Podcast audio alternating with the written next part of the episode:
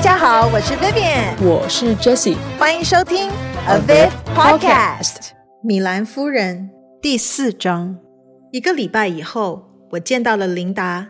六点才过，艾文和我上完了课，把书本收拾好，打算到马厩看看金凤花。我们怕她扭伤了脚筋，兽医已经看过了，并且给她敷了些膏药。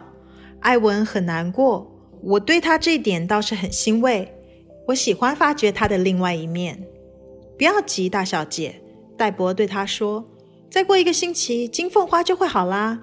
吉米是这附近最好的兽医。”我告诉他明天可以骑黑王子时，他很兴奋，因为黑王子正合他的胃口。我也很高兴见他对马不再那么恐惧。走出了马厩，我看了看表：“你要不要到花园散步？”我问道。“我们还有半个小时哦。”出乎我意料之外，他竟然答应了。我们所住的大楼竖立在一块一里宽的高地上，向海的那一面相当陡峭，还有几条小路迂回往下，但并不难走。由花园内盛开的花朵可以看得出来，园丁花了不少心思，树木整齐地排列着，特别设置的花架供蔷薇攀爬。初秋了，这些花依旧很美，并不时传来阵阵香气。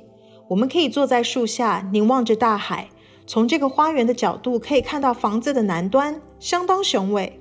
这房子有股挑衅的姿态，像是在向这个海和世界挑战。我们顺着芬芳的小径往下走，无意间发现两个人。艾文吸了口气，我顺着他的眼光往下看，这两个人肩并肩地坐着，她的皮肤黝黑，是我所见过最漂亮的女人。她的身材健美，头上披了件缀着亮片的薄纱，看起来有点像《仲夏夜之梦》的 Titania。她的美让人着迷，就像磁铁吸引着绣花针一样。不管你愿不愿意，你都会情不自禁地看着她，赞叹她的姿色。崔康南先开口说：“哦，是我女儿和她的老师，李小姐，你和艾文来散步啊？我看今天天气不错。”说完，我想拉着艾文的手，可是他很没有礼貌的闪开了。爸，我可不可以坐在你们旁边？他问道。你是和李小姐一块出来散步的？他说。你不觉得该往下走？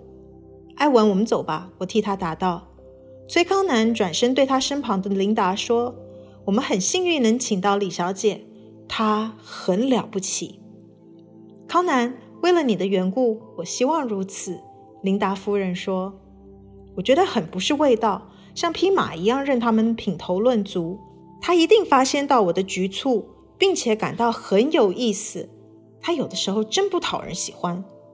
我们该走了。”我的声音有点冷。我们只是想趁艾文睡觉前出来走走。说完，我用力地拉着艾文的手。可是艾文反抗道：“我要待在这儿吗？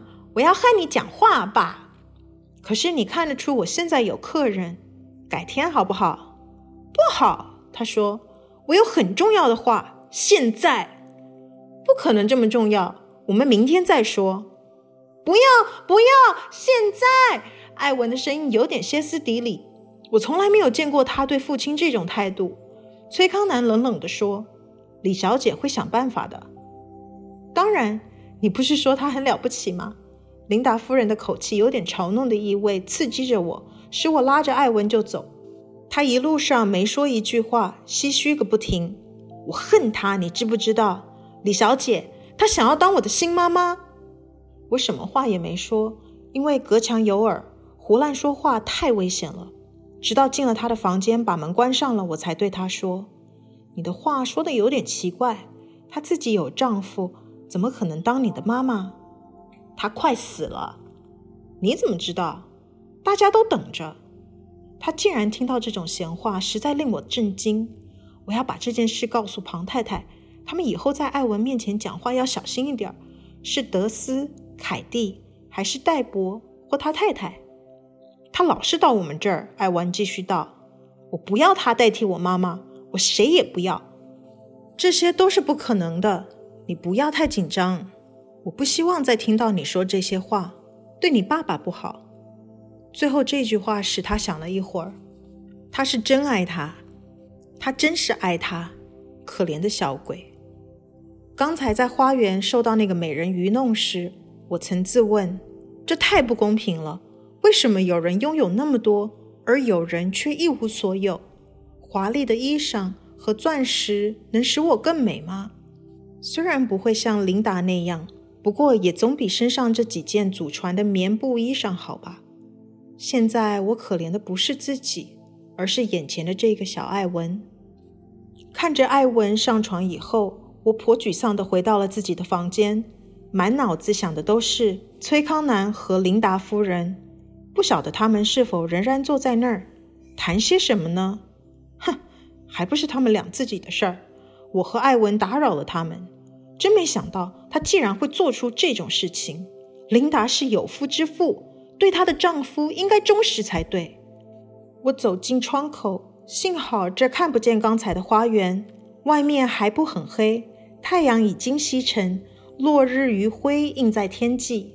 我把目光移到前一天有人影出现的那一个窗口，百叶窗依然是拉上的，我可以清晰的看见蓝色的窗帘。也不知道自己在期待些什么，两只眼直愣愣地看着。难道是希望窗口出现一个人影，一双打招呼的手？有的时候我自己会疑神疑鬼，可是黄昏的这个时候例外。窗帘动了，有人在那个房里。我一个下午的情绪有点反常，这和遇见崔康南和琳达夫人有关。这几次和他见面都备受侮辱。哼，不管了，我仍旧要把窗口的人影探究到底。爱丽丝的房间不在我这一头，可是只要我愿意，就可以来去自如。就算被抓到了，我也不在乎。整个人已经被爱丽丝迷住了，早就想去揭开她死之谜。不管结局是什么。我心里早有准备，我溜出了房间，沿着长廊到了爱丽丝的化妆室，在门口轻轻地敲着，心跳得好厉害。猛地把门打开以后，里面没有人，可是不一会儿，我发觉窗帘后面有东西在蠕动。什么人？我强作镇静地问道。没人答道。不管藏在后面的人是谁。他一定很不希望自己被发现。我大步地走到窗边，把帘子一拉，罗兰。他茫然的双眼因恐惧而不停地扎着。我伸出手想要抓住他，却被他闪开了。罗兰，不要怕，没有关系。我小声地说：“我不会打你的。”他的眼睛一直盯着我。我继续对他说：“你跟我说。”你在这里做什么？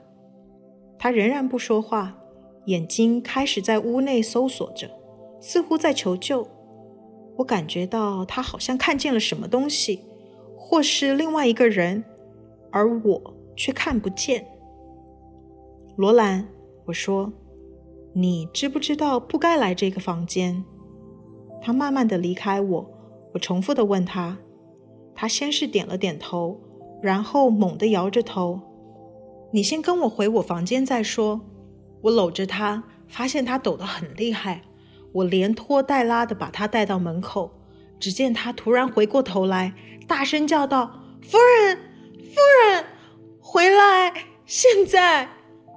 我用力的把他拖进来，好不容易才把门关上。罗兰，我说：“我要你知道，我不是坏人，我要跟你做个朋友。”我要和崔夫人一样是你的朋友。由他脸上的表情使我意外的发现，爱丽丝对他不错。你是想到那儿找崔夫人，对不对？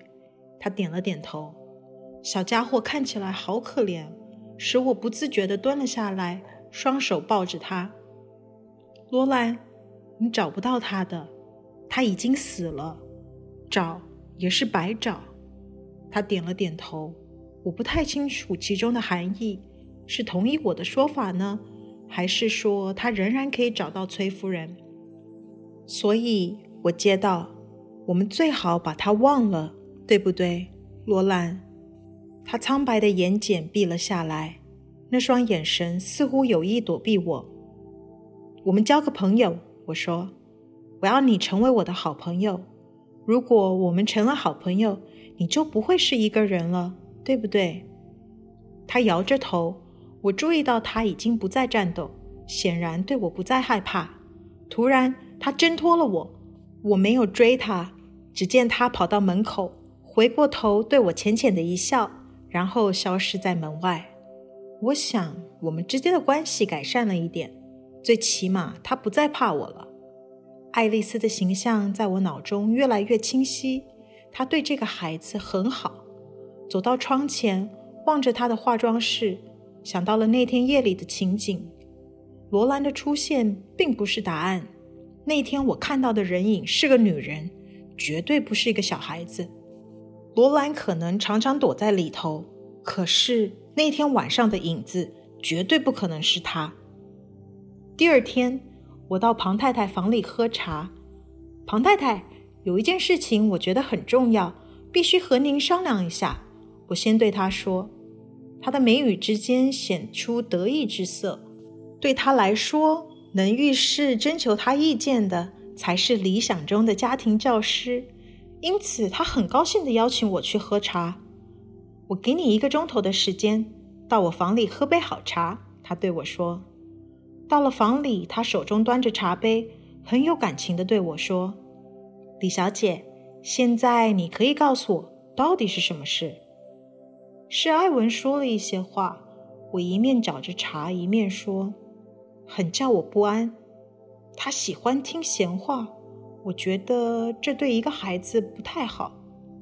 像你这么善良的女孩，一定会觉得不仅仅对小孩不好，对所有人来说都不大好。庞太太接道：“我不得不说，她的语气很虚假。”我告诉她，我们到花园散步，然后无意间遇上了崔康南和琳达夫人的事儿，然后。埃文说：“琳达夫人想要做他的母亲。”庞太太摇摇头。李小姐，她对我说：“要不要在你茶里放一条根的威士忌？相当提神的哦。”其实我根本不想加什么威士忌，可是如果我拒绝了，她一定会很失望。啊，一小匙就好了。她打开厨子，拿出一瓶酒来。我怀疑她厨子里还放了些什么宝贝。喝了加酒的茶以后。我们俩精神为之一振，尤其是庞太太，情绪更是高涨。李小姐，我告诉你，你会吓一跳。啊、我心里早有准备。汤马斯爵士年纪一大把，几年前才娶了这个姑娘。有人说他以前是在伦敦演话剧的。爵士到伦敦去玩，回来就带着她。李小姐，我可以告诉你，他一来，弄得大家都不安。呃，我相信，有人说她是这附近最漂亮的女人，啊、这我也相信。不过没有内在和外在两种。据我所知，她已拥有了外在美，而且男人很容易就上钩。我们老爷子也有他的缺点。庞太太说：“嗯、我只是希望不要再让艾文听见什么闲话。当然，可是闲言闲语总是免不了的。”而且那个孩子的耳朵灵得像个兔子一样，呃，德斯和凯蒂是不是很饶舌啊？庞太太接近我，我可以闻到她口中的酒味，真怕自己也一嘴的酒味。每个人多少都有一点，他对我说。我觉得他们这么做太不应该了，尤其是对一个像艾文这么敏感的孩子。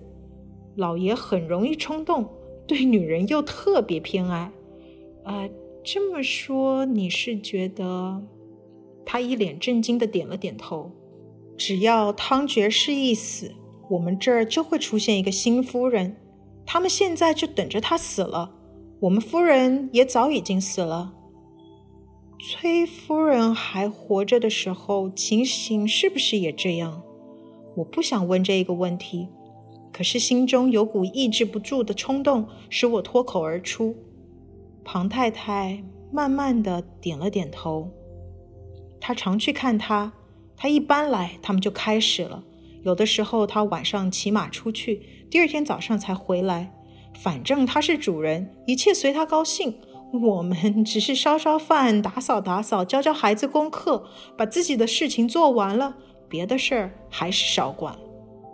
这么说，你是认为艾文只是把大家都知道的事儿重复一遍喽？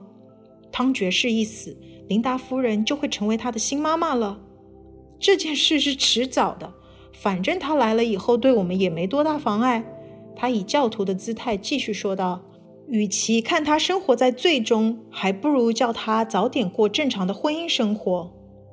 我们可不可以警告那几个女孩子，不要在艾文面前谈这些啊？”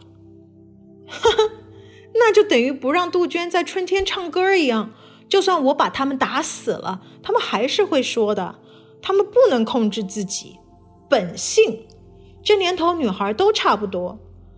我想到了爱丽丝，实在很同情她，眼睁睁地看着丈夫和琳达厮混，难怪她和别人跑了。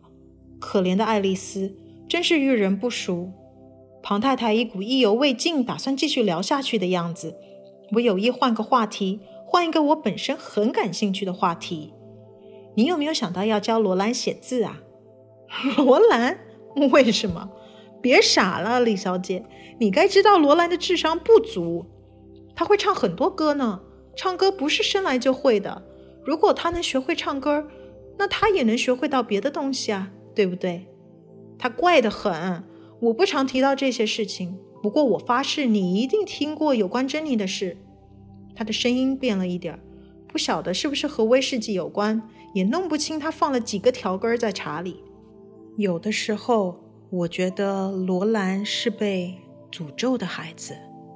珍妮走的时候，他还是个娃娃，在摇篮里，两个月大。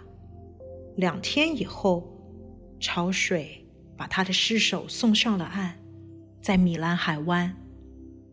庞太太摇着身子，让他的感情自由地流露着。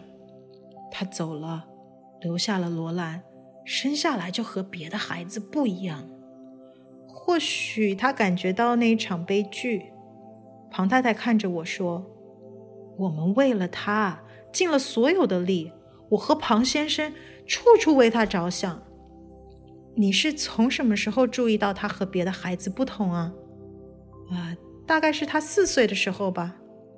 呃，几年前，四年前，那他和艾文同年。”可是他看起来小多了，比大小姐小了几个月。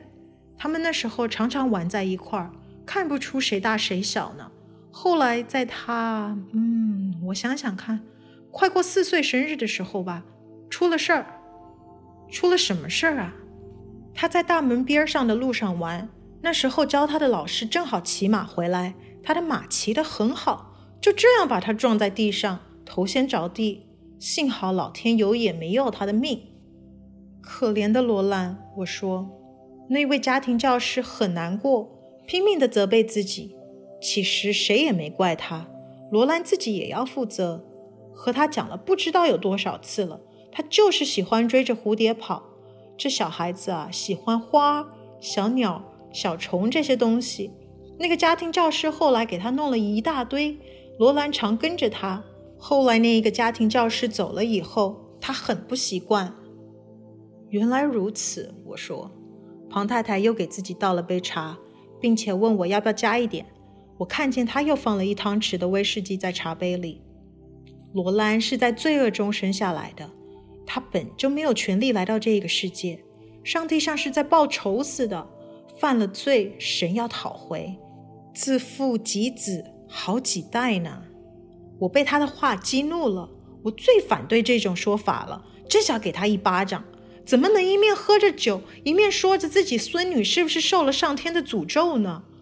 不可思议的是，这些人不把罗兰的反常与那一次意外联想，却迷信是上帝的惩罚。我一句也没说，因为我感觉自己在这一栋房子里有一个看不见的对手，而我需要几个助手。我要了解罗兰，我要减轻艾文的痛苦。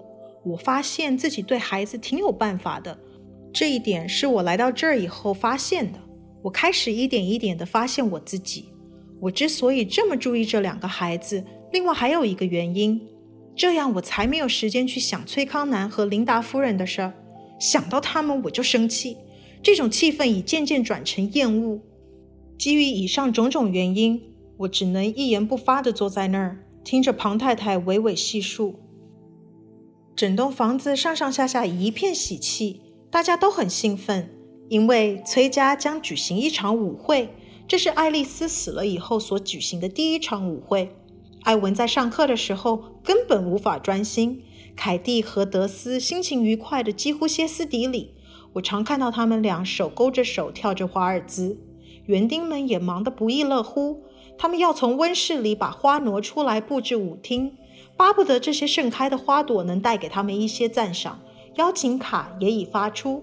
我不懂，我对艾文说。你为什么这么兴奋呢？到时候你和我又不参加。艾文说：“我妈妈在的时候，我们常开舞会。她喜欢跳舞，她的舞跳得好好哦。她换好衣服以后，会到我的房间来让我看她的样子。她很漂亮，我会跟着她坐在日光室，有一个洞可以看到他们跳舞。”日光室？我问道。“你不知道啊？”他得意地说：“这里有许多事情我不知道。”我也不示弱地对他说：“我才参观了三分之一而已，你还没去过日光室。”他似乎同意我的说法。我们这儿有好几个，怀登那边也有一个哦。我妈妈说那地方是供女生休息用的，男生不可以进去。在小礼拜堂旁边也有一个，到时候我会在日光室偷看他们跳舞。你也一块来嘛，好不好啊？再说，我答道。舞会那一天，艾文和我照常练马，只是骑的不是金凤花，而是黑王子。第一次看见这孩子骑在黑王子上，使我有点不忍心。可是我马上告诉自己，他如果要学，就必须跳出金凤花的阶段。只要他能驾驭黑王子，那他就会信心十足，不可能再对金凤花产生兴趣。头几课上的不错，黑王子的表现也很令人满意。艾文的自信增加了不少，我们有信心至少能在十一月的马赛中报名一项。可是这一天的运气不佳，我怀疑艾文心不在焉，满脑子想的都是即将举行的舞会。他对我一直是很客气，在骑马的时候我们是真正的朋友，可是只要一离开马场，我们马上又恢复原来的关系，彼此又像陌生人一样。我好几次想要改变这种情形，可是都没有能够成功。课上了一半，黑王子突然跑了起来。通常在起跑以前，我都会先嘱咐他一些事情，而且在他没有自信以前，我也不随便教他新的课程。当事情发生的时候，只要艾文的姿势正确，记住我平日教他的，是不该出事的。可是当黑王子要跑的时候，他惊叫了一声，吓着了那一匹马。黑王子竟突然地奔了出去，吓了我一跳。只见艾文歪着一边，完全忘了我平日教他的。事情来得快，也结束得快。我一发现情况不妙，就马上跟了上去。在他奔到篱笆以前，一把抓住缰绳，因为我相信他会往外跳，到时候我的学生就会摔下来。我紧张的时候，反而会产生一股力量，适时的制止了他。黑王子站稳以后，我把面色惨白的艾文抱了下来。没事了，我说，你心不在焉，你还没有到那一个阶段，骑的时候要专心一点。他全身颤抖着，我强迫他再骑上去，这是唯一能制住他的方法，因为我知道他以前对骑马产生恐惧，就是因为他经历过类似的情形。我一度使他克服了这种恐惧，我可不打算把他又送回去。他相当不情愿地听了我的话，上完了课，我也肯定他不再害怕。第二天会继续我们的课程。这一天过得相当令我满意。我一定会把艾文训练成一流的骑士。离开马场的时候，他突然大声笑了起来。怎么啦？我问道。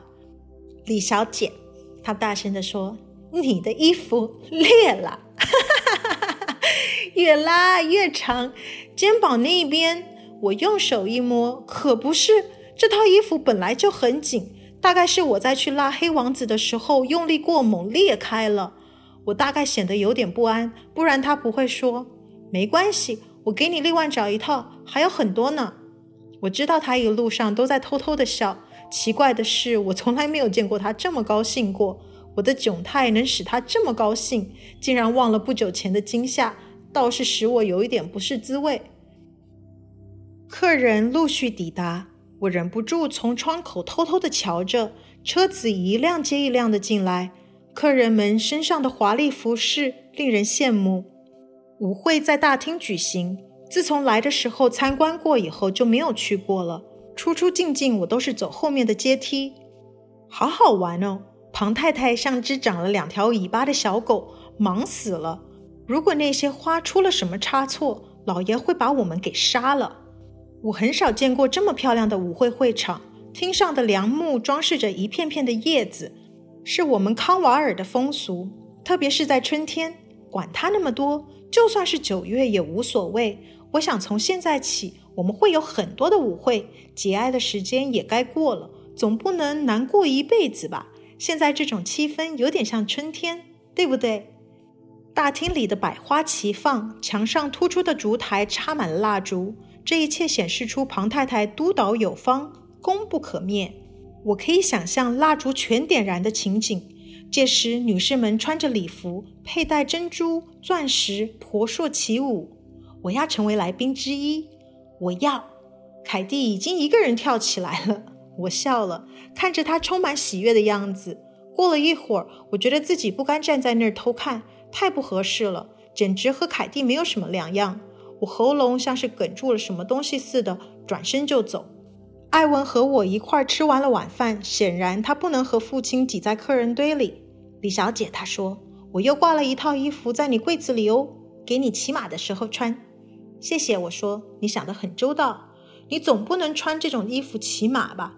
艾文指着我身上的紫色棉装说道：“原来是怕我因为没衣服穿而不能带他去骑马。”对艾文来说，除了能帮他达到愿望之外，我什么也不是了。早该看透了。看看自己身上的这件衣服，实在讨厌。这一件淡紫色和另外一套灰色的衣服是我所有衣服中比较像样的。在我来这儿工作以前，姑妈叫她的裁缝特别帮我定做的。灰色不怎么适合我，不过这一件淡紫色又嫌不太稳重，不大像个老师。我觉得越来越不对劲。尤其是这个领口，扣子都扣到脖子。我发现自己在和那些客人的装扮比较。李小姐，快点吃完好不好？别忘了，我们还要去日光室哦。你爸爸准了？我问道。李小姐，大家都知道我经常在日光市偷看他们。我妈妈也常抬头对我挥手。她撅着嘴对我说：“今天晚上我要把它当成就在下面。”李小姐，你想人死了以后会不会再回来啊？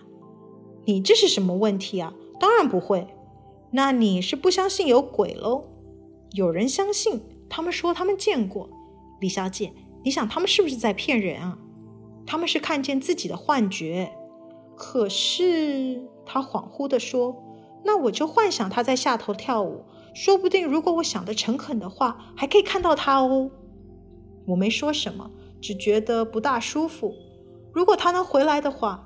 他有点感伤地说：“他一定会参加这一次的舞会，因为他最喜欢跳舞了。”他突然发现了我的存在似的说：“如果你不去的话，我只好一个人去了。”我去，我说：“我们走吧，我们得吃完了饭再说。”我对他说：“这房子实在大得惊人。”我跟着艾文沿着走廊走上石梯。穿过好几个卧室，才来到所谓的日光室。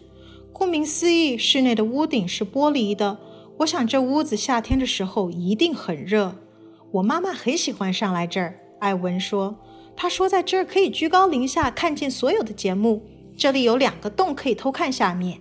你要不要看啊？”我看着沙发、椅子和写字桌，想象着爱丽丝坐在这儿和女儿聊天。日子久了，我发现她越来越有生命了。室内有一排落地窗，顶端的窗帘垂在地上，里面有四个窗帘。艾文在帘子后面低声地叫我，我到他那儿才发现里面别有天地。我们置身一间凹室，墙上有一个星星的孔，装饰的不易察觉。从那个星星的洞口，我可以看到下面的小礼拜堂，我可以清楚地看到里面的祭坛和长板凳。我妈妈告诉我说，如果家里有人不舒服的话，可以上来这里做礼拜。从前我们有自己的牧师到我们家主持礼拜，这是詹小姐告诉我的。她对我们家很了解，她也很喜欢上来这儿。而且喜欢这个小礼拜堂。艾文，我相信他离开以后你很难过吧？对，我是很难过。另外一边还有一个洞，那个洞可以看见大厅哦。他走到房子的另一头，把帘子拉开，出现一个同样的星星孔。我往下一看，被下面的景象射住，几乎不能呼吸。客人们还没开始跳舞，大家站在那儿寒暄着。乐师们在台子上，客人来了不少，他们谈笑声清晰地传了上来。艾文站在我的旁边，定睛地看着，两个眼睛好像是在搜寻什么似的，挺吓人的。难道他真的相信爱丽丝会从坟墓里出来吗？就因为他喜欢跳舞？我有股冲动想搂着他。没娘的孩子真可怜，可是我克制住了，因为我知道艾文不需要我的同情。我看见崔康南和兰丁娜谈笑，彼得也在那儿。如果彼得是我所见过最英俊的男人，那崔康南是我所见过最有气质的男人。下面还有许多熟悉的面孔，包括了琳达夫人。即使是在这种金光闪闪的场合，她依然相当出众，身穿一件火红的纱质礼服。很少人敢尝试这种颜色，不过要想吸引人，这个方法倒是蛮有效的。她深色的头发在鲜红的礼服衬托下几乎变成了黑色。她丰满的胸部、匀称的肩头，头上还戴着钻石饰品，在灯光下闪闪发光。艾文一样和我被他吸引住了。只见他皱着眉头，嘟囔着：“他来了。他的先生来了没啊？来了。那个小老头。”在那边和潘上校讲话，哪一个是潘上校啊？他指了指，我顺着他的手指方向看到了一个背有点驼的老人，满头白发曲卷着。这个人怎么可能是琳达的丈夫？真不可思议！快快！艾文低声道：“我爸爸要开舞了。从前都是爸爸和兰阿姨，妈妈和吉菲叔叔一块儿开舞。我不知道这次他要和谁。”音乐开始了，他兴奋地说：“他们每一次开始都是那一首曲子，你知不知道是哪一首？快看，妈妈和爸爸以前都是头两队，其他的人跟在后头的。”乐声扬起，我看见崔康南牵着兰丁娜的手进入了舞池，彼得紧跟着他们。他选中了琳达夫人做他的舞伴。我看着他们在舞池中跳着传统的舞步，心想：可怜的兰丁娜，她穿着蓝色缎子礼服。脸色却显得如此惨白，她身上缺少崔康南所具有的气质和琳达夫人的姿色，更没有他哥哥那股冲劲。我觉得他选兰丁娜为舞伴有点可惜，可是这是传统，这栋房子到处都是传统，有许多事情大家都不知道理由，只晓得以前的人是这么做的，或许大家族才有这种现象吧。艾文和我看着出神，一点也不觉得疲倦，在上面待了一个小时了。我想崔康南一定往上瞄过一两眼，他知不知道自己女儿喜欢躲在这儿偷看啊？我知道艾文该上床睡觉了，不过遇到今天这种场合，放他一次假也无可厚非。看他出神的样子，好像真的要用自己的诚心换出一张他期待的脸孔。外面天色已黑，月儿已经升起。我把目光由舞会转至屋顶，透过玻璃，我可以看见高挂的弯月，好像在对我们微笑说：“你们被摒弃在欢笑的门外，不过没关系，没有烛光蜡影，我却可以把我柔美的月光轻轻地洒在你们的身上。”这个房间被月光轻触着，有它神奇的气氛。我直觉到这气氛下任何事情都有可能发生。我把注意力又转回到舞会上去。他们正在跳华尔兹，我不自觉地随着韵律摇摆着。以前我一直以为自己舞跳得不好，后来姑妈为了给我找丈夫，常带我去参加舞会。结果我惊讶地发现自己的舞跳得还不错。可惜啊，舞伴频频不绝，只是没人提起结婚的事儿。正当我入神地听着，突然感觉到有一只手摸着我，吓了我一跳。我低下头，看见一个小人站在我的旁边。是罗兰，你来看他们跳舞啊？我说。他点了点头。他没有艾文那么高，够不到那一个洞。我把他抱了起来，在月光下，我看不清他的眼神，不过我确信他那一份茫然已经消失。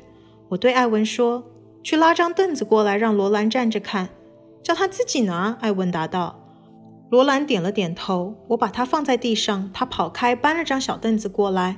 我想，他既然听得懂话，为什么不和我们说话呢？罗兰出现以后，艾文不想看了，他离开了洞孔，随着下面的乐声，一个人在地板上跳着华尔兹。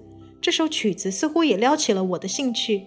不晓得那天晚上是怎么回事儿，胆子比平日大了些，说什么也无法抗拒下面来的诱惑。我朝着艾文跳华尔兹，就像以前参加姑妈带我去的舞会一样。不同的是，我舞得比以前快乐。艾文高兴地叫了出来，我也听到罗兰的笑声。不要听，李小姐，你跳得很好。我继续在月光下舞着，幻想着身边有个伴，感觉到半圆的月儿在对我微笑。当我滑到另一端时，突然出现了一个人影，使我立刻停了下来。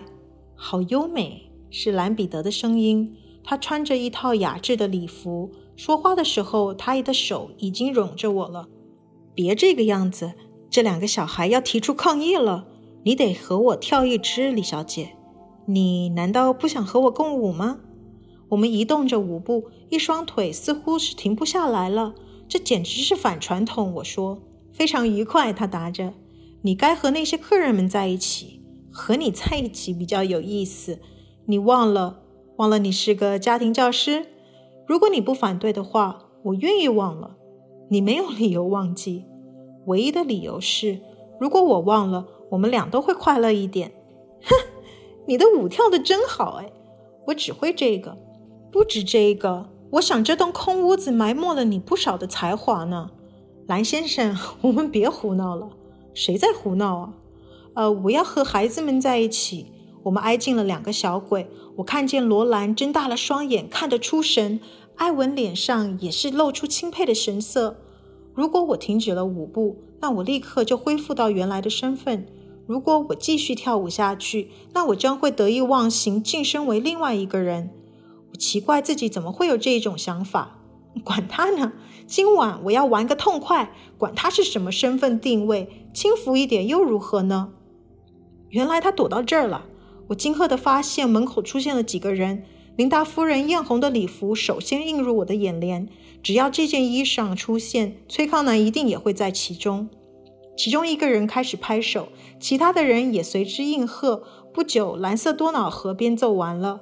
我尴尬地摸着头发，一曲下来，发夹都松了。心想：明天一定要被解聘了，我活该。这个主意倒是不错啊，有人说道，在月光下跳舞。音乐又可以听得这么清楚，康南，这儿才是有情调的舞厅。那我们在这儿跳好了。崔康南说完，走到洞口，往下大喊一声：“蓝色多瑙河，再来一遍！”乐声再次响起。我转向艾文，一手抓着罗兰，只听他们一点也不避讳地指指点点。家庭教师，艾文的，挺大胆的嘛，大概又是彼得新交上的妞儿。可怜，他一定感到很无聊。无聊，在月光下跳舞还无聊？前一任一定是被开除的。我看这个也快了吧？我的脸涨得又红又热。我想面对他们，对他们说我的行为不比他们轻浮。我气急了，也有一点害怕。月光下，我察觉到崔康南的脸，他站得很近地看着我。艾文，他说，带着罗兰回房去。听他说话的声音，艾文不敢反抗。我们走吧，我尽量保持镇定地说。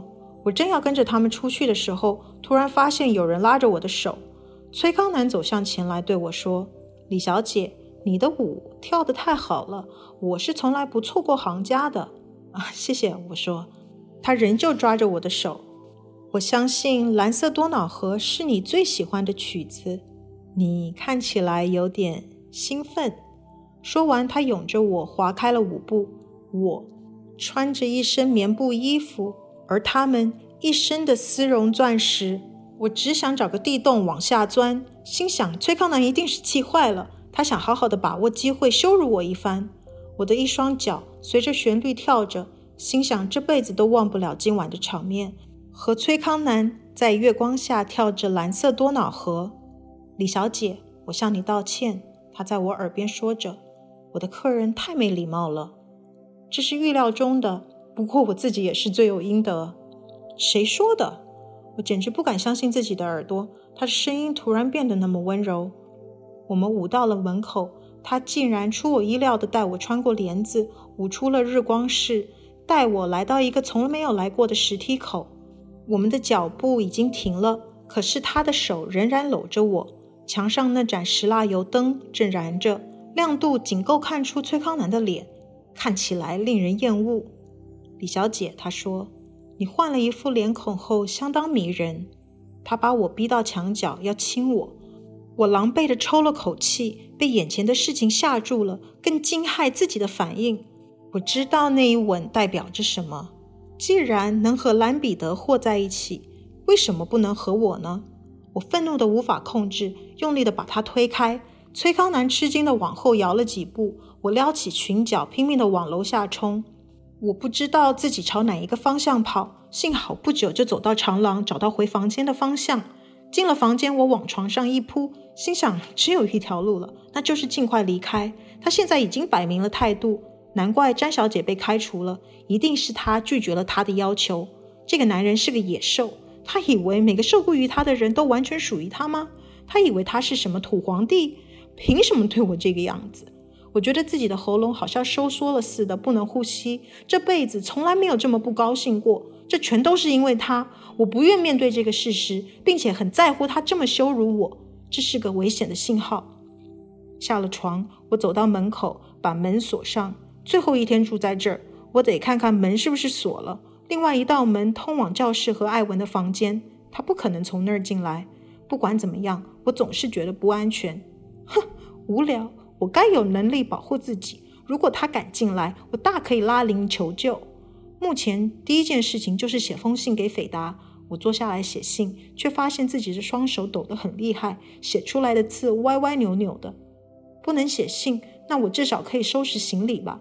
走到衣橱，打开了门，觉得好像有人在里面。我惊叫了一声。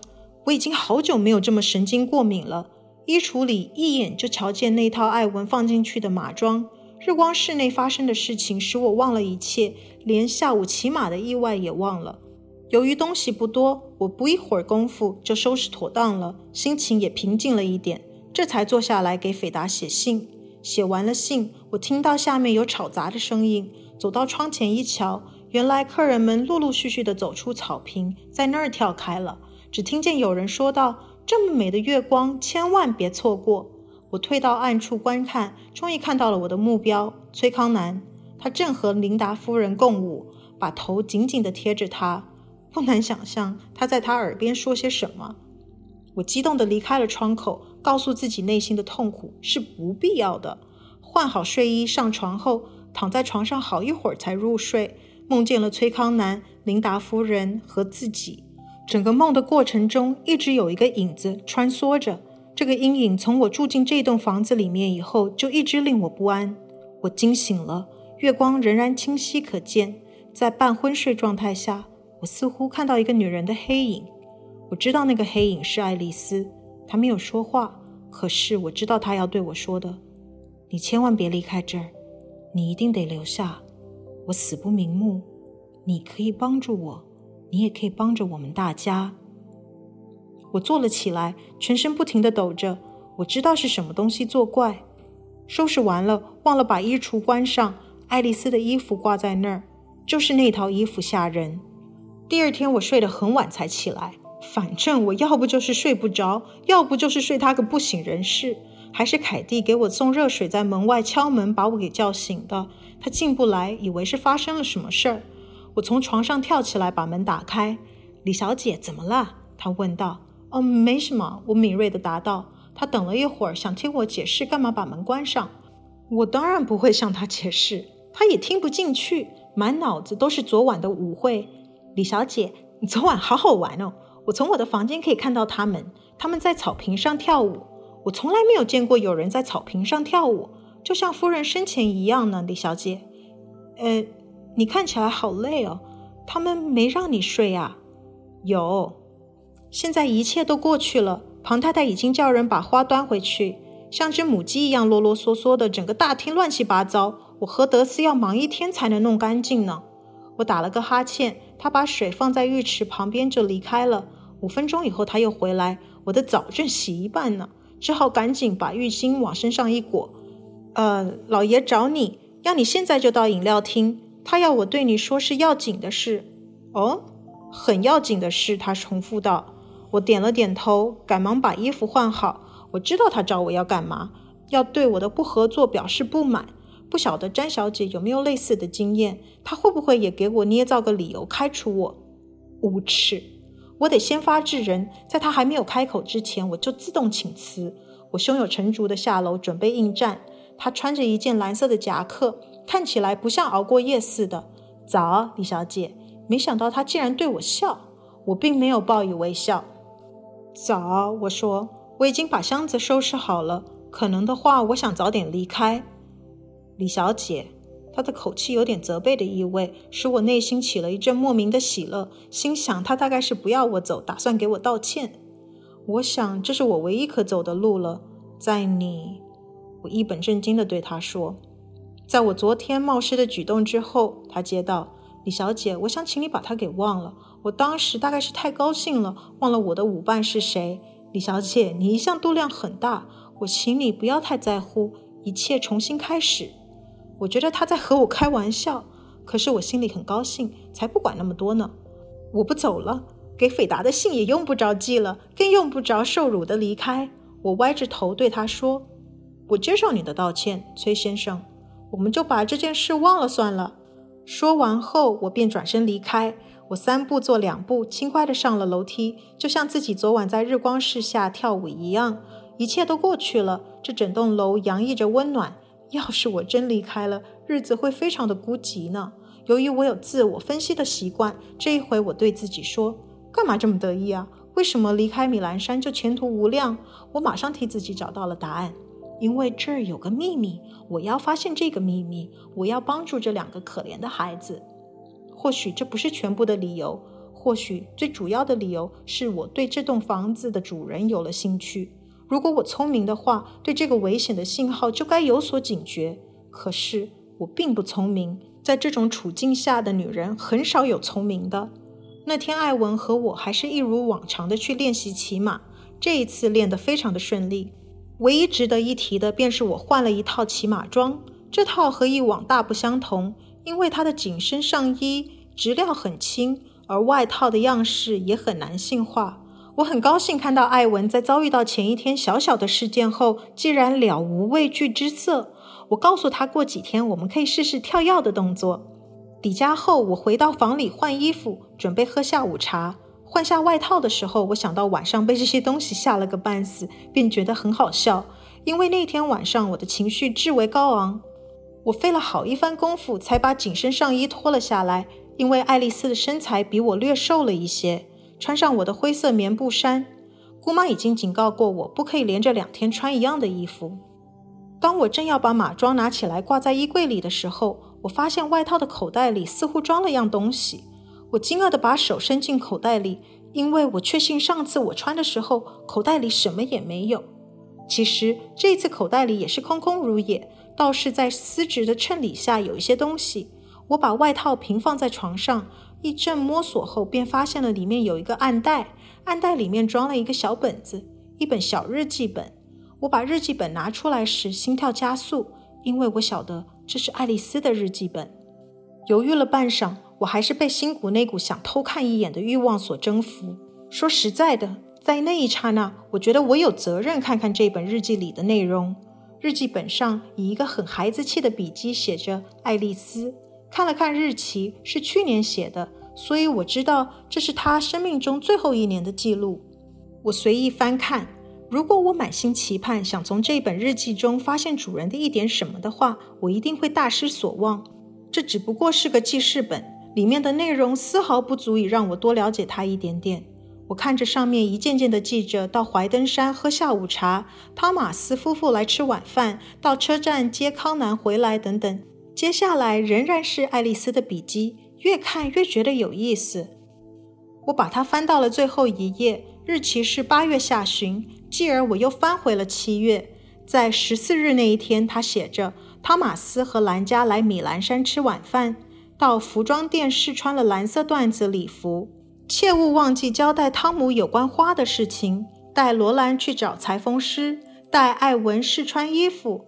巴先生若在十六日以前没有把胸针送来，别忘了找他。十六日则写着胸针未送来，明天早上一定要去。十八日，斐家有舞会要在。上面记载的都是些琐碎杂事，从中无法得知任何的秘密。我把日记放回衣袋里，然后直接到书房里喝茶。当我和艾文一起看书的时候，突然有个念头闪过脑海。我并不知道他确切的死亡日期，不过那一定是在他写了这些琐碎的杂事之后不久。奇怪，在计划要离开丈夫和女儿，投向另一个男人怀抱之际，他竟然还有闲情逸致写这么多琐碎杂事。我突然急于想知道他究竟死于何日，因为有几个客人要来，艾文可以和他父亲一起喝下午茶。于是我才有空独自出去溜达，一路上来到米兰村里的教堂墓地。我想爱丽丝的遗体应该是葬在此地才对。除了星期天到礼拜堂做礼拜之外，我很少有机会来这儿走一走。所以这一次能够来这儿寻幽探险，我自是高兴异常。来的时候，我几乎是一口气冲下山坡，所以没多久便来到了村子里。我一再提醒自己，回程要费力地爬上山坡。村子依偎在老教堂的四周，教堂的灰色尖塔爬满了常春藤，附近坐落了几间乡间小屋以及很古式的茅房。我猜想这些房子的年代应该和教堂一样久远。我答应自己，待会儿一定要仔细审视每一个角落，但此刻还是先找到爱丽丝的坟墓要紧。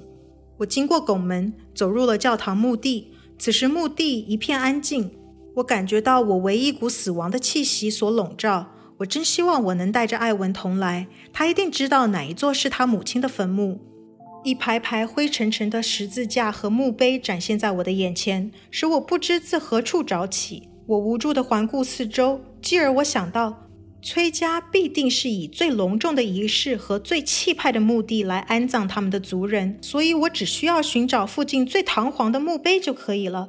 我相信我很快就能找到的。我看到在不远处竖立着一个黑色的大理石拱顶，我走过去一看，原来是兰家的墓地。我脑子里闪过一个念头：兰吉菲一定就葬在这附近，而他和爱丽丝是在同一天去世的。难道他们的遗体不是在同一处发现的吗？